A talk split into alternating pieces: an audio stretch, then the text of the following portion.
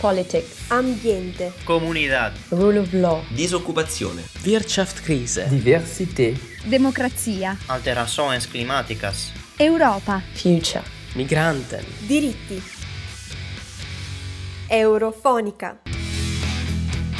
La giornata lavorativa è conclusa. Spegnete il computer, abbandonate le mail, rifiutate le chiamate Chiudete fuori le civette postali come zio Vernon in Harry Potter. Da oggi, se siete dipendenti della pubblica amministrazione belga, vi è concesso addirittura avere una vita privata fuori dal lavoro. Il Belgio ha infatti disciplinato il diritto alla disconnessione. I dipendenti pubblici avranno il diritto di non rispondere oltre l'orario lavorativo, a meno che non si presentino circostanze urgenti. Circostanze del genere avevo altri piani, ma se serve ci sono. Citazione del presidente Mattarella di sicura fama anche tra i cugini belgi. Ma come si è arrivati all'ora della disconnessione? Petra De Satter, ministra della pubblica amministrazione belga, ha spiegato che la legge servirà a cambiare una cultura per cui i lavoratori, anche a causa dell'atteggiamento dei datori di lavoro, sentono di dover essere sempre disponibili. Un modo di vivere la vita lavorativa che si è diffuso a macchia d'olio durante i mesi della pandemia, soprattutto per quei lavoratori e lavoratrici che con lo smart working hanno ritenuto di dover essere sempre connessi e a disposizione. L'intensificazione dei ritmi lavorativi e l'intrusione del lavoro nella vita privata sono variabili che incentivano grandemente il rischio di burnout, ovvero la sindrome che nasce come conseguenza di stress cronico sul posto di lavoro. La sindrome di burnout comporta senso di esaurimento o debolezza energetica, aumento dell'isolamento dal proprio lavoro, con sentimenti di negativismo o cinismo e ridotta efficacia professionale. Un malessere psicologico sempre più diffuso se si considera la difficoltà nel mantenere un equilibrio tra lavoro e vita vita privata, soprattutto in tempi di pandemia. Con la nuova normativa a salvaguardia del diritto alla disconnessione, il Belgio ha seguito l'esempio di altri paesi europei, tra cui il Portogallo. Il Portogallo nel 2018 ha registrato il più alto numero di lavoratori in burnout d'Europa. Infatti, per i portoghesi, la settimana lavorativa è una delle più lunghe, 39,5 ore. Più di loro lavorano solo ungheresi, polacchi e cechi, mentre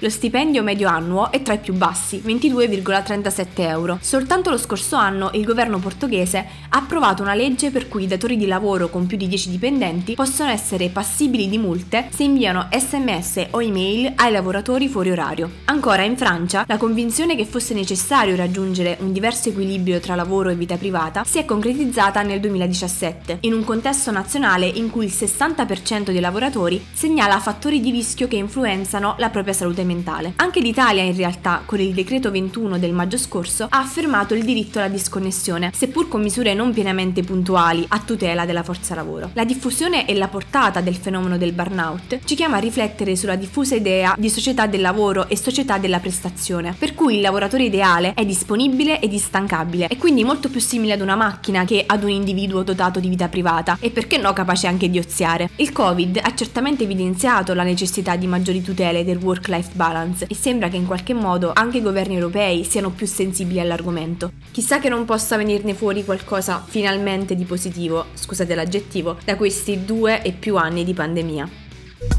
Eurofonica.